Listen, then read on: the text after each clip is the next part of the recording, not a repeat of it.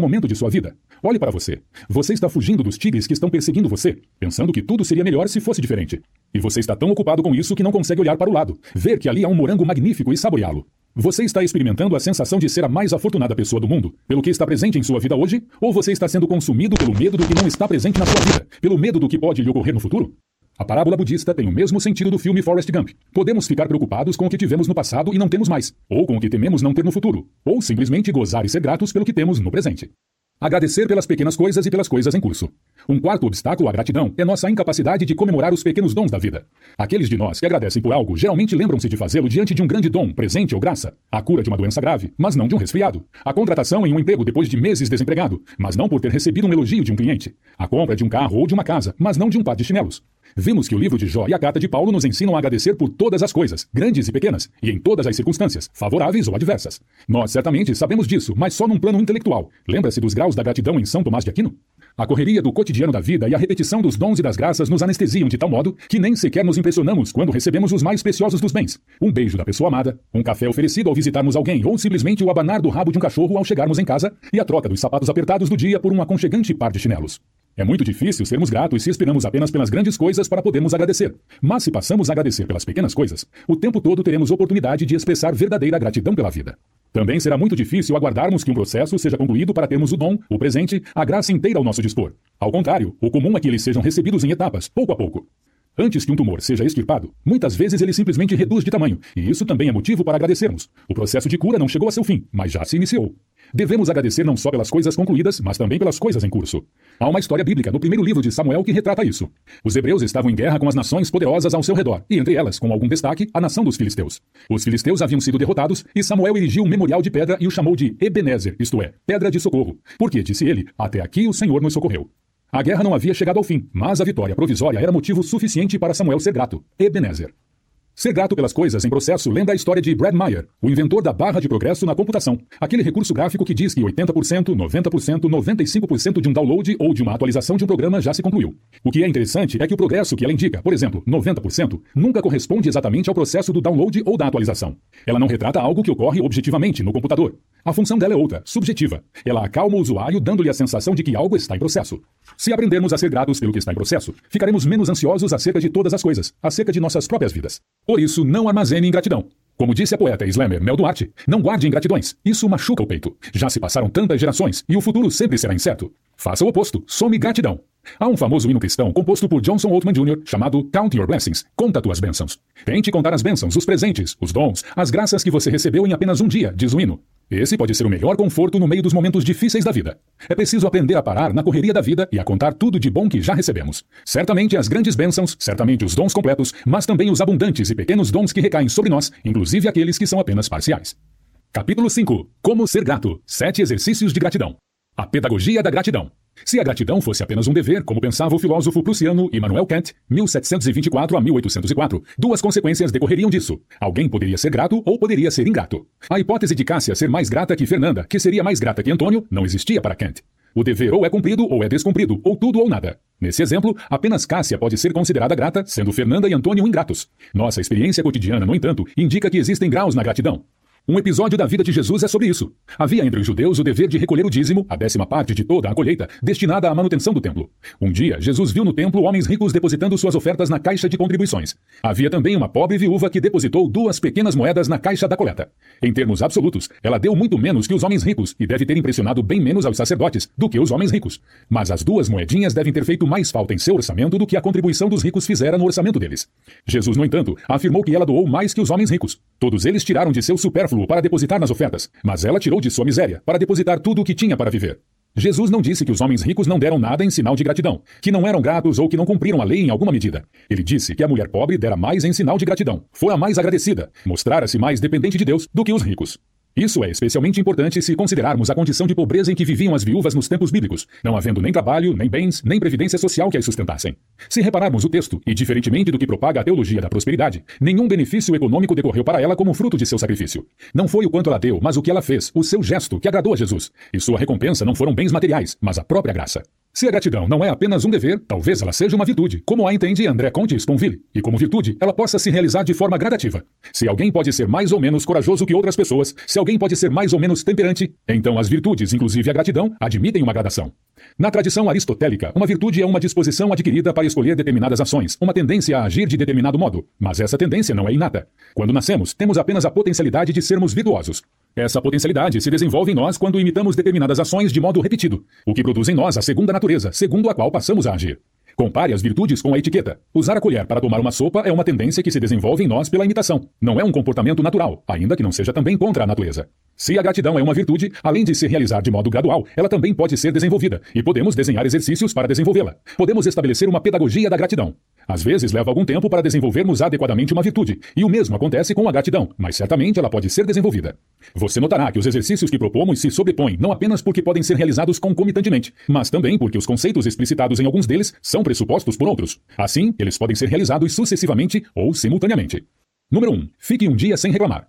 A nossa vida é experimentada um dia de cada vez, tanto que no final do dia, muitos de nós dizem: Estou morto, e irão renascer depois de uma noite de sono reparador. Um único dia equivale a uma vida toda. O primeiro exercício que propomos a você, e que aparece no título deste livro, dura apenas um dia. É o mais simples, o mais direto e, surpreendentemente, talvez o mais difícil deles. Passe um dia, 24 horas, sem reclamar. A principal função desse exercício é tornar-nos conscientes de que a ingratidão é o padrão natural do ser humano.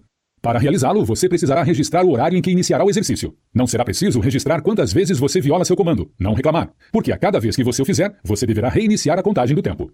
Em seu dicionário, Antônio Geraldo da Cunha diz que reclamar em sua origem é fazer impugnação ou protesto, verbal ou por escrito, opor-se. Reclamar significa exigir algo que entendemos ser nosso direito, sendo, portanto, um termo jurídico. Ele reclamou seu título sobre aquela coisa, ou seja, reivindicou a propriedade de algo. Ele reclamou contra seu patrão, ou seja, ele ingressou com uma ação para receber por seus direitos trabalhistas. Ele propôs uma reclamação no Supremo Tribunal Federal, ou seja, propôs uma ação ao Supremo Tribunal Federal para levar ao conhecimento desta corte que um juiz usurpou sua competência. Quem reclama acredita que tem direito a algo. No entanto, a experiência ensina que reclamamos indistintamente com relação àquilo a que realmente temos direito e àquilo que nos é dado de graça. Por isso, esse exercício exige que durante 24 horas você simplesmente fique sem reclamar, inclusive renunciando àquilo que você pensa ser seu direito. Note que há muitas maneiras de reclamar. Por exemplo, usando a buzina no trânsito. Claro que não queremos que você deixe de evitar um acidente usando a buzina, mas queremos que você distinga o uso legítimo da buzina, como alerta, do uso da buzina como reclamação, pelo trânsito estar lento, por exemplo. Outra forma de reclamar é apertando repetida e insistentemente o botão do elevador antes que ele chegue. Apertá-lo uma vez é o suficiente para acioná-lo para que venha até você e o transporte. Mais de uma é impacientar-se com o fato de que, a seu juízo, ele está demorando, como se você fosse a única pessoa a ser servida por ele. Um suspiro, não um suspiro de amor, mas quando manifesta a impaciência, conta também como uma reclamação. Você precisará de discernimento para distinguir que situações verbais e não verbais constituem uma reclamação de ingratidão e deverá reiniciar a contagem do tempo toda vez que reclamar de algo ou de alguém. Número 2. Escreva um diário de gratidão.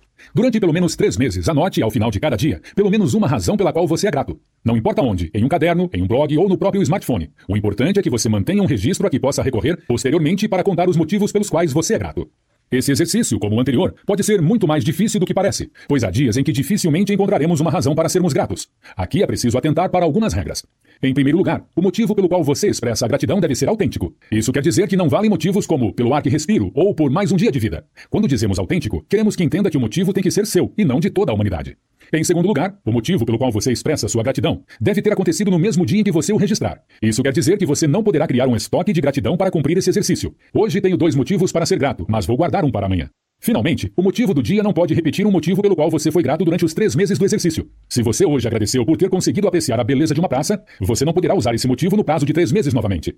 Quando você não conseguir se lembrar de um motivo para agradecer, não escreva não tenho nada a agradecer hoje. Pareceria que ninguém lhe ofereceu nada nesse dia, e isso não é verdade. Pode ter sido um sorriso, pode ter sido uma piada, pode ter sido um bom dia dito por alguém, mas dificilmente passamos um dia sem que alguém, a natureza ou Deus nos ofereçam algo. Em lugar disso, escreva não consegui me lembrar de nada pelo que agradecer hoje.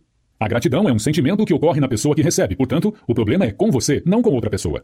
Além disso, repare bem no exemplo que demos anteriormente acerca daquilo pelo que agradecer. O agradecimento precisa ser sincero. Sincero vem do latim sinceros. Agradeça sem se auto-enganar. O engano aqui consistiria em colocar nas coisas e não em si mesmo o verdadeiro motivo para ser grato. Agradeça, então, porque você conseguiu apreciar a beleza de uma praça, não porque hoje você viu uma praça bonita. Foque no que ocorre em você, já que a gratidão é um tipo de sentimento, um modo de apreciar o mundo. Objetivamente, a beleza da praça sempre esteve ali para ser apreciada. Você é que, subjetivamente, nunca conseguiu fazê-lo. Acreditamos que à medida que você for avançando ao longo das semanas com este exercício, será mais fácil encontrar motivos de gratidão, pois isso se tornará uma prática e você terá maior habilidade para reconhecer motivos pelos quais agradecer. Como neste exercício a nossa atenção passará a ser requerida para encontrar motivos de gratidão, a fim de não fazermos feio no final do dia, passamos a prestar mais atenção ao modo como reagimos àquilo que nos é dado. É provável que os motivos para ser grato sempre tenham estado presentes na sua vida, mas, como você não prestava atenção, acabava não se conscientizando deles. Número 3. Escreva cartões de gratidão. Antigamente, íamos à casa de nossa avó quando era seu aniversário e lá nos encontrávamos com todos os nossos primos. Ela preparava brigadeiro e aquele bolo delicioso que só ela sabia fazer. Ficávamos ouvindo histórias de quando ela era criança, cantávamos parabéns juntos. Hoje, enviamos um coração pelo WhatsApp e isso é tudo. Certa vez, um de nós, em uma viagem ao estado da Pensilvânia, nos Estados Unidos, ouviu uma explicação de um casal Amish para o fato de eles não terem telefones em suas casas. Eles disseram que quando você precisa tratar de um assunto com alguém, se você o faz pelo telefone, terá uma conversa superficial que durará cinco minutos. Mas se para poder conversar com essa pessoa você tiver que preparar sua charrete e tiver que percorrer todo o caminho que separa suas casas, você não ficará lá menos do que uma hora. Poderá então olhar nos olhos dela, experimentar o bolo que ela fez para você, criar vínculos profundos e duradouros.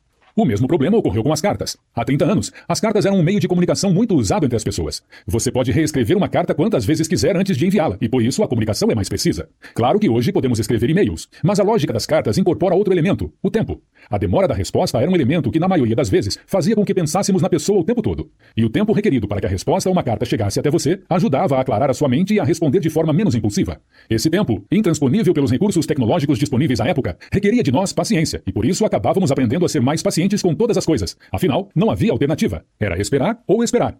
Depois se popularizou o telefone. Veio a internet e com ela o e-mail, o telefone celular e finalmente as redes sociais digitais. Agora, mandamos três palavras abreviadas para uma pessoa e se a mensagem não for respondida em dois minutos, nós surtamos.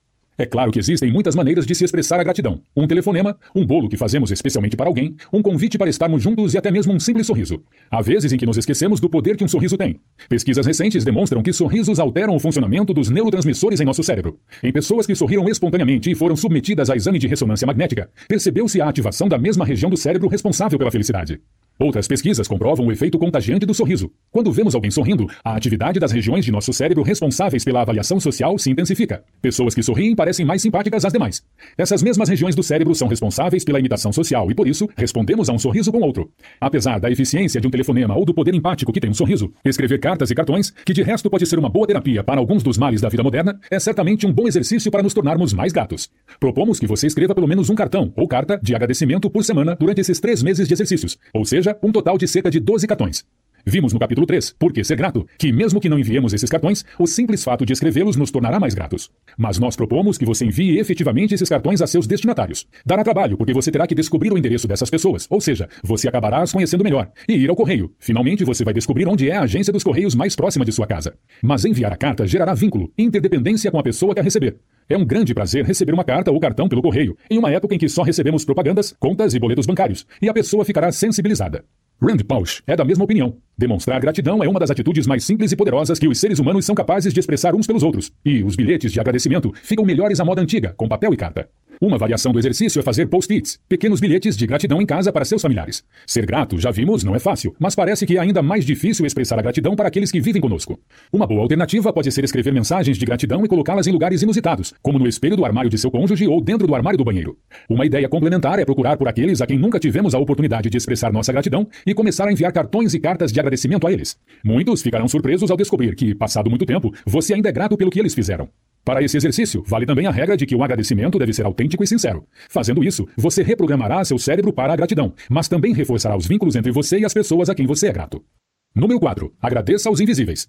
É mais fácil reconhecer os favores de quem julgamos ser superior a nós. Contudo, deveríamos pontilhar nossa vida com mais gratidão também àqueles que nos são desconhecidos, anônimos, que muitas vezes cruzam nosso caminho apenas por alguns instantes. Por exemplo, os funcionários de uma empresa que contratamos, os atendentes de algum estabelecimento, os recepcionistas em uma sala de espera, a funcionária da companhia aérea no aeroporto. Devemos nos lembrar que todos eles são seres humanos como nós, todos igualmente dependentes uns dos outros. O fato de pagarmos por algum serviço não nos desobriga de nossos vínculos de solidariedade humana.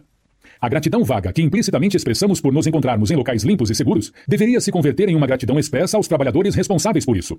Esse exercício propõe que você expresse sua gratidão àqueles que são invisíveis e que tornam possível a você realizar as atividades requeridas onde você estuda, onde trabalha, no condomínio onde mora e na cidade em geral. Expresse sua gratidão a eles, mas de modo autêntico e sincero, que não reflita simplesmente o bom trabalho que eles fazem, mas também como você se sente pelo bom trabalho que eles fazem.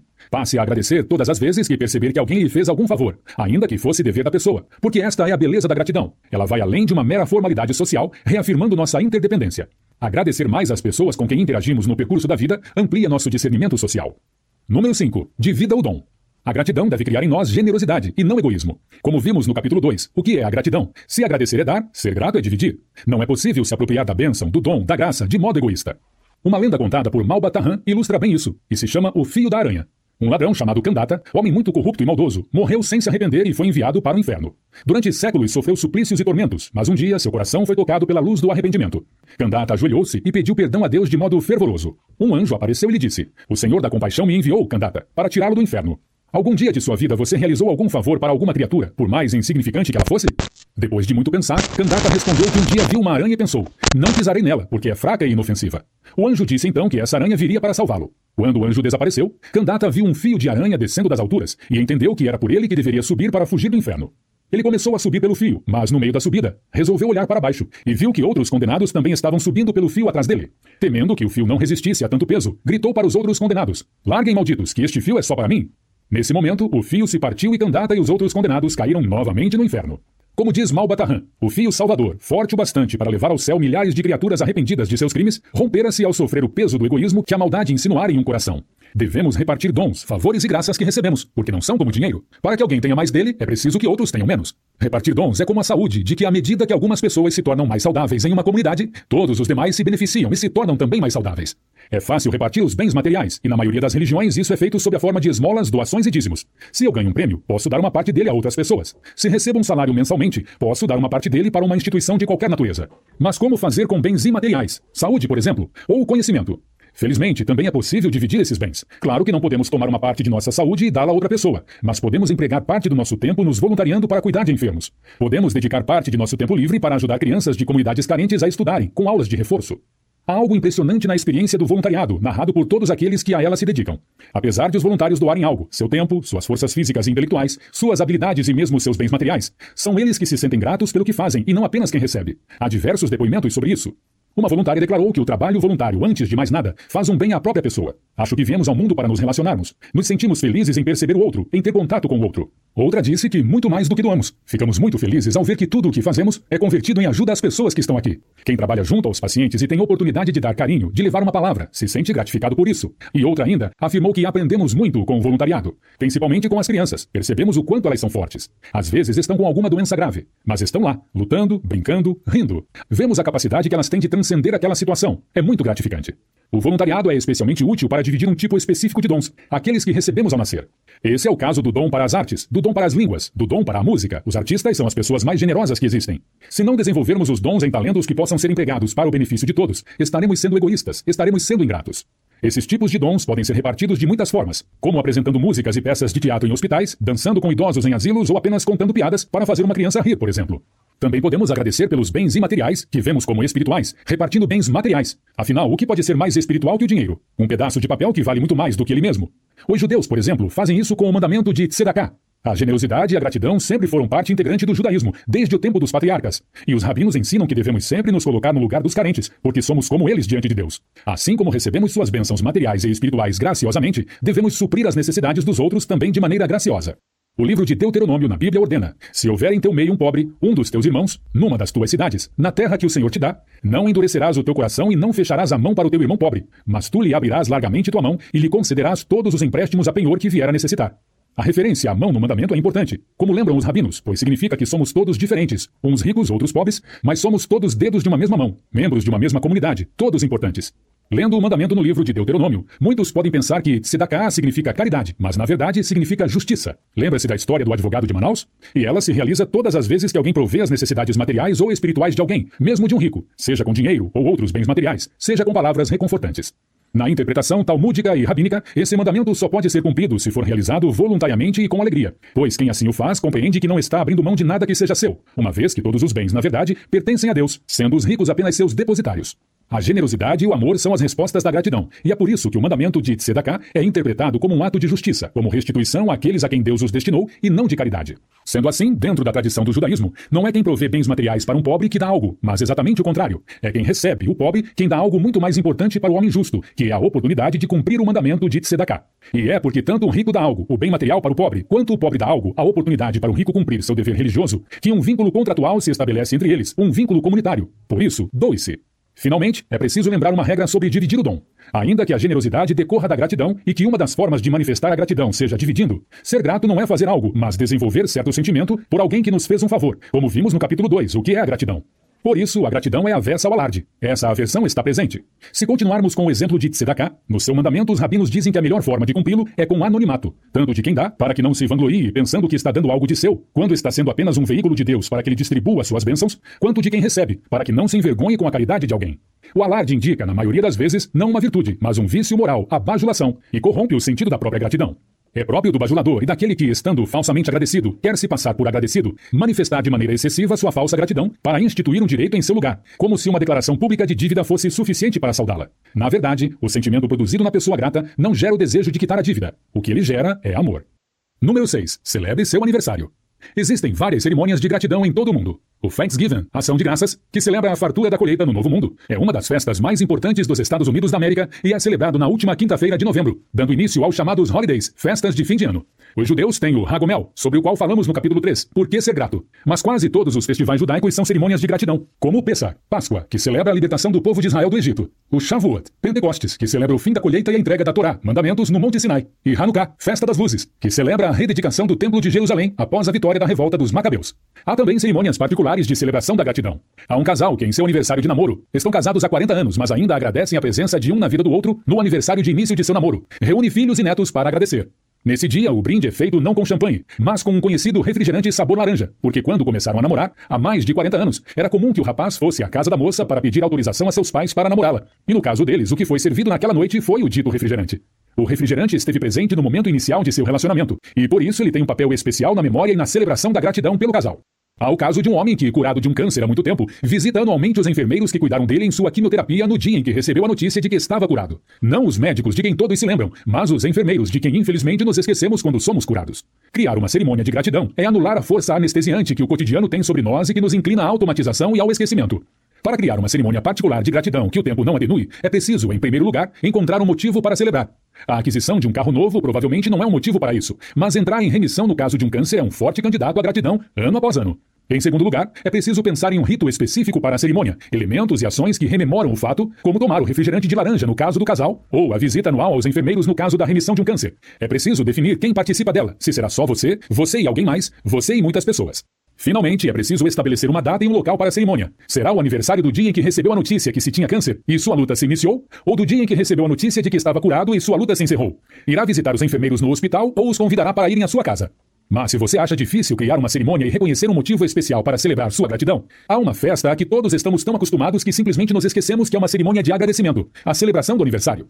É muito impressionante que haja pessoas que não gostem de celebrar o próprio aniversário. Há aqueles que simplesmente não querem lembrar que o seu tempo na Terra está se findando. Há aqueles que se incomodam porque muitos se esquecem de nossos aniversários. Mas há também aqueles que pensam que comemorar o aniversário é um desperdício de tempo. Pensamos que se trata de um equívoco. Não temos o poder de garantir nossa própria sobrevivência. Neste exato momento, um meteoro pode estar caindo sobre nós, e em um segundo não estaremos mais vivos. Felizmente, isso não aconteceu.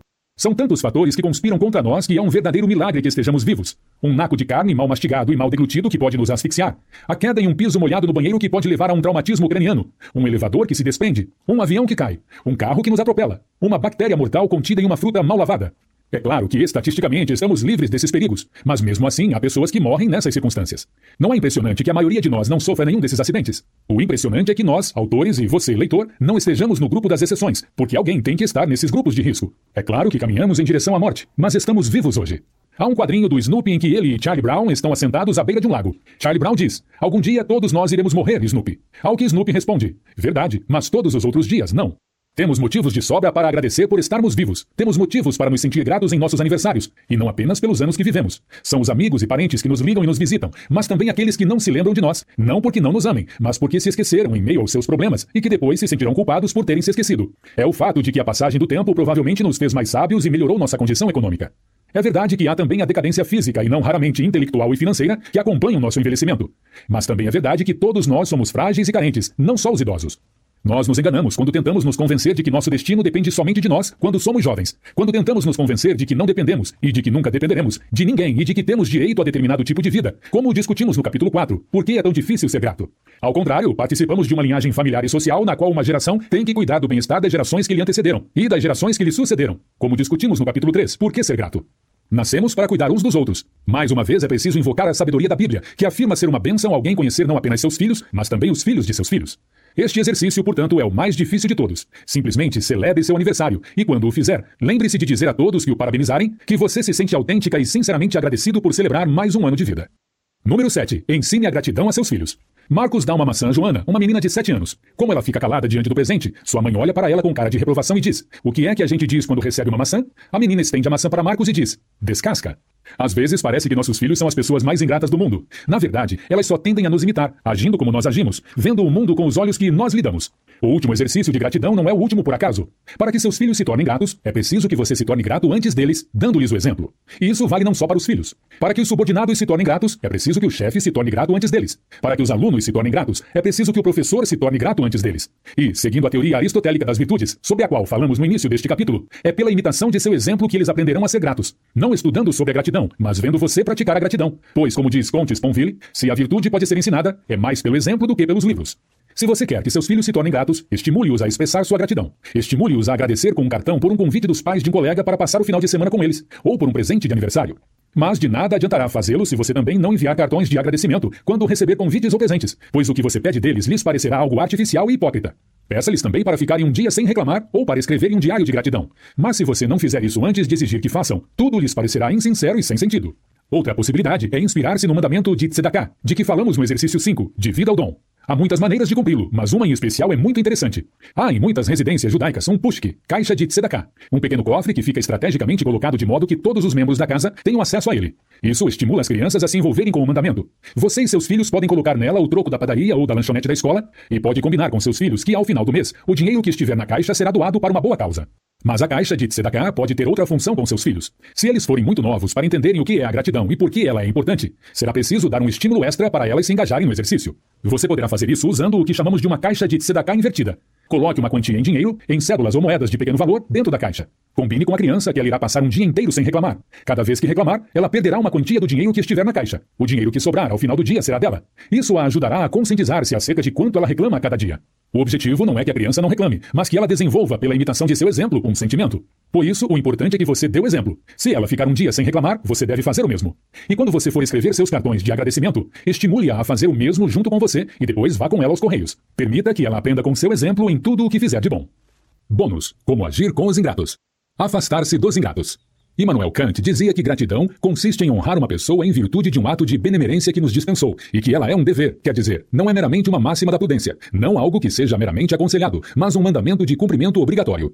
No entanto, como observou Jean-Jacques Rousseau, a gratidão representa um dever que se deve cumprir, mas não um direito que se possa exigir. Não há como impedir que as pessoas sejam ingratas, conosco ou com os demais. Devemos, inclusive, contar com a ingratidão da maioria das pessoas, como sugerimos no capítulo 4, Por que é tão difícil ser grato? Há uma história no Evangelho de Lucas que ilustra bem isso, o encontro de Jesus Cristo com um grupo de dez leprosos. Jesus os curou e pediu-lhes que procurassem o sacerdote em Jerusalém, para que ele atestasse a cura e os declarasse purificados, como exigia a lei de Moisés. Lucas conta que um dentre eles, vendo que estava curado, voltou dando glórias a Deus em altas vozes. Lançou-se de rosto em terra aos pés de Jesus, rendendo-lhe graças. Ora, era um samaritano. Então Jesus disse: Acaso os dez não foram todos purificados? E os outros nove, onde estão? Não se achou ninguém entre eles para voltar e dar glória a Deus, a não ser este estrangeiro. A ingratidão é mais comum que a gratidão, e é prudente contar com ela. Se com Jesus apenas 10% dos leprosos foram gratos, imagine como será com você e conosco. Que a ingratidão é mais comum também é o que ensina a fábula O Viandante, Viajante e a Víbora, de Esopo. Um viajante encontrou uma víbora congelada durante o inverno. Sentindo pena do pobre animal, ele a colocou sob sua roupa para aquecê-la. Quando se descongelou, a víbora picou o viajante, que aprendeu tarde demais a contar com a ingratidão dos outros. Sendo assim, é preciso saber reconhecer o ingrato. E a parábola do filho pródigo ajuda-nos a reconhecê-lo e a entender a dinâmica que conduz algumas pessoas da ingratidão à gratidão. Contou Jesus que um pai tinha dois filhos. O mais moço disse ao seu pai: Pai, dá-me a parte dos bens que me cabe. E o pai fez para eles a partilha dos seus bens. O filho mais moço partiu para longe do pai e gastou todos os seus bens, até se encontrar em uma condição de indigência. Não tendo sequer alimento, ele pensou: Quantos operários de meu pai têm pão de sobra, enquanto eu aqui morro de fome? Vou ter com meu pai e lhe direi: Pai, pequei contra o céu e contra ti. Já não mereço ser chamado teu filho. Trata-me como a um dos teus diaristas. Quando ele vinha ao longe, o pai correu emocionado até o filho e o abraçou. O filho mais moço começou a dizer o texto que decorara: Pai, pequei contra o céu e contra ti, já não mereço ser chamado de teu filho. Antes que o filho completasse a frase, pedindo que o tratasse como a um servo, o pai o interrompeu e pediu aos seus servos que o vestissem com a melhor roupa possível e que preparassem um banquete para ele. Quando o filho mais velho chegou, ficou amargurado, reclamando, e disse ao pai: Já faz tantos anos que eu te sirvo sem ter jamais desobedecido às tuas ordens, e a mim nunca deste um cabrito sequer para festejar com meus amigos. Mas quando chegou esse teu filho, mataste o bezerro gordo para ele. O pai então respondeu que o filho mais velho sempre estivera com ele, mas o mais novo era como um morto que voltara a viver, e era preciso comemorar esse fato. Podemos fazer uma leitura dessa parábola a partir do tema da gratidão, sem prejuízo das outras leituras dessa pérola narrativa. Aqui há um primeiro indício de quem é o filho ingrato. O ingrato diz que ele tem direito ao que recebe, e isso ocorre tanto com o filho mais novo, que pede que o pai divida a herança antes mesmo de sua morte, quanto com o filho mais velho, que se amargura porque entende que teria direito a um cabrito e muitas outras coisas, como fica subentendido. Há outro indício da ingratidão de ambos os filhos. Aparentemente, eles achavam que podiam sentir mais prazer longe do pai do que perto dele. O filho mais novo, que partiu para longe do pai em busca de prazer, e o filho mais velho, que desejou celebrar com seus amigos e não com seu pai, mas nunca teve coragem de fazê-lo. Mas há uma diferença entre ambos os irmãos. O filho mais novo descobriu, ao final, que não são simplesmente os bens materiais finitos do pai, mas o trabalho, a ação infinita realizada pelo dono da fazenda, o pai, que provia tudo para ele. O filho mais velho, no entanto, viu-se como se ele próprio fosse a causa da abundância dos bens do pai, ou, pelo menos, um fator essencial para seu sucesso. Por isso, há uma dinâmica diferente entre ambos. O filho mais novo tem sua soberba vencida, enquanto o filho mais velho não muda seu sentimento. O filho mais novo passou da ingratidão à gratidão, enquanto o filho mais velho continuou tão ingrato como sempre foi. Só não teve oportunidade em que manifestasse sua ingratidão antes, não se vinculando nem ao pai, nem ao mais novo, a quem ele não chamou de irmão, mas de esse teu filho. O filho mais novo, ao contrário, em total dependência, se mostrou disposto a vincular-se novamente ao pai, mesmo na condição de servo, se fosse a única que lhe restasse. Já que não podemos evitar que as pessoas sejam ingratas conosco, há muitos modos de se lidar com ingratos. Antes de mais nada, alguém que age com ingratidão é alguém que também age com estupidez, com certa inabilidade para o trato social, pois lhe teria sido muito mais útil se, mesmo não se sentindo gato, aparentasse sê-lo. Por que você quereria se aproximar de alguém que não tem uma, mas duas falhas graves, a ingratidão e a inabilidade social? A primeira maneira de se lidar com pessoas ingratas é se afastando delas, porque são egoístas e ineptas, incompetentes para a vida, como já observou Goethe. Para quem a ingratidão é sempre uma forma de fraqueza. Nunca vi homens competentes serem ingratos. Ingratidão é coisa de quem não pensa. O monge Anselm Green nos lembra que quem pensa devidamente é também grato. A pessoa ingrata não pensa corretamente em sua vida. Não se trata de fazer um sermão para essas pessoas, o que geralmente é inútil, pois se são soberbos, por que deveriam ouvi-lo? Mas simplesmente de se afastar delas aos poucos. A sabedoria bíblica no livro dos Provérbios recomenda: Não te faças amigo de um homem iracundo, nem andes com o violento, para que não te habitues aos teus caprichos, nem armes uma trampa, armadilha para ti mesmo. O mesmo vale com o ingrato. Servir os ingratos. Se a estratégia vale para alguns ingratos, não vale, no entanto, para todos. Por exemplo, como agir com um filho ingrato. Dificilmente um pai ou uma mãe abandonariam um filho ingrato, e sempre se conta com a possibilidade de que o filho ingrato aprenda com seu erro e acabe se tornando grato. Mas até lá, como devemos proceder? Identificado o ingrato a quem amamos como um filho, uma maneira de agir é aplicar na relação com essa pessoa um princípio básico do hinduísmo chamado Svadharma. Começamos esse livro contando a história do arqueiro Arjuna, que ao se deparar com amigos, parentes e mestres nos dois lados da batalha, ficou imobilizado, pois não queria ser ingrato com nenhum deles. Krishna então disse-lhe que deveria aplicar Svadharma à sua ação para que pudesse compreender de modo mais claro o que de fato estava envolvido. Arjuna deveria fazer o que Krishna lhe pedia, engajar-se com seu arco e flecha ao lado dos Pandavas, simplesmente porque esse era o desejo de Krishna, independentemente das consequências da ação para o próprio Arjuna.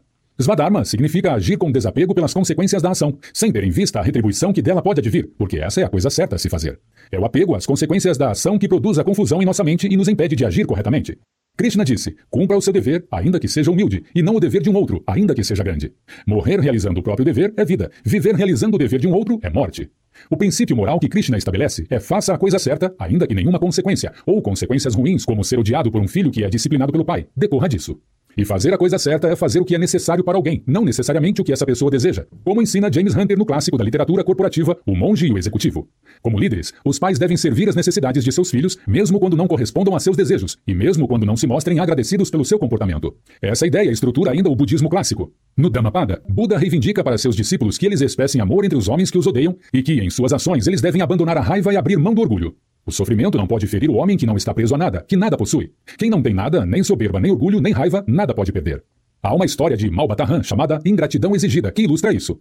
Um viajante presenciou um velho sheik atirar um punhado de moedas de ouro aos pés de um mendigo. O mendigo gritou: Alá te castigue, velho nojento! Longe de mim, podridão! Possa o fogo do maligno livrar-nos de tuas mãos pestilentas. Ao ouvir isso, o viajante estava prestes a espancar o mendigo em represália ao que lhe dissera a seu benfeitor, quando o mendigo lhe pediu que não batesse nele, pois era o sheik que exigia dele esse comportamento. Não acreditando, o viajante perguntou ao sheik se isso era verdade, e este respondeu: não lhe mentiu mendigo. Fui eu mesmo que lhe impus, não só a ele, senão a todos a quem valho, aquele modo de proceder. E a minha exigência não passa de um egoísmo gerado pela minha filantropia. Não tem conta os lábios sedentos a que cheguei um púcaro, vasilha d'água. De todos, porém, estancada a sede, só recebi as mais cruas provas de ingratidão. Passada a hora da necessidade, passava a lembrança do benefício. A princípio, meu filho, doíam-me as injustiças daquele que eu beneficiava. Vinham-me ímpetos de transformar os meus sentimentos de piedade nesse indiferentismo com que a maioria dos homens aprecia as misérias de seus semelhantes. Repudiando, porém, essa fraqueza, que me assaltava quando me feria uma ingratidão profunda, deliberei habituar-me a receber tais pagas. Comecei a exigir de todos quantos receberam qualquer auxílio meu que me deem desde logo o que iriam dar mais tarde, uma ingratidão como paga. Nem havia mais surpresa e sofrimento para o sheik, nem ele deixava de fazer o que era certo. Isso é Svadharma. Krishna ensinou a Arjuna que um dom é puro quando é dado de coração para a pessoa certa, na hora certa e no lugar certo, e quando não se espera nada em troca. Mas quando é dado esperando-se algo em troca, ou tendo-se em vista uma recompensa futura, ou quando é dado sem se desejar dar, ele se origina da paixão e é impuro. E um dom dado à pessoa errada, na hora errada e no local errado, ou que não venha do coração e é dado com desprezo orgulhoso, é um dom da escuridão. Para quem não espera ser recompensado, o destino é-lhe sempre favorável. Faça o certo, sem esperar recompensa por isso. Se somos odiados por aqueles a quem amamos, devemos amá-los e não os odiar, servi-los em suas necessidades e não os abandonar à própria sorte, pois se perto deles é difícil corrigi-los, que dirá longe. O nome disso é amor. O nome disso é graça. O nome disso é gratidão.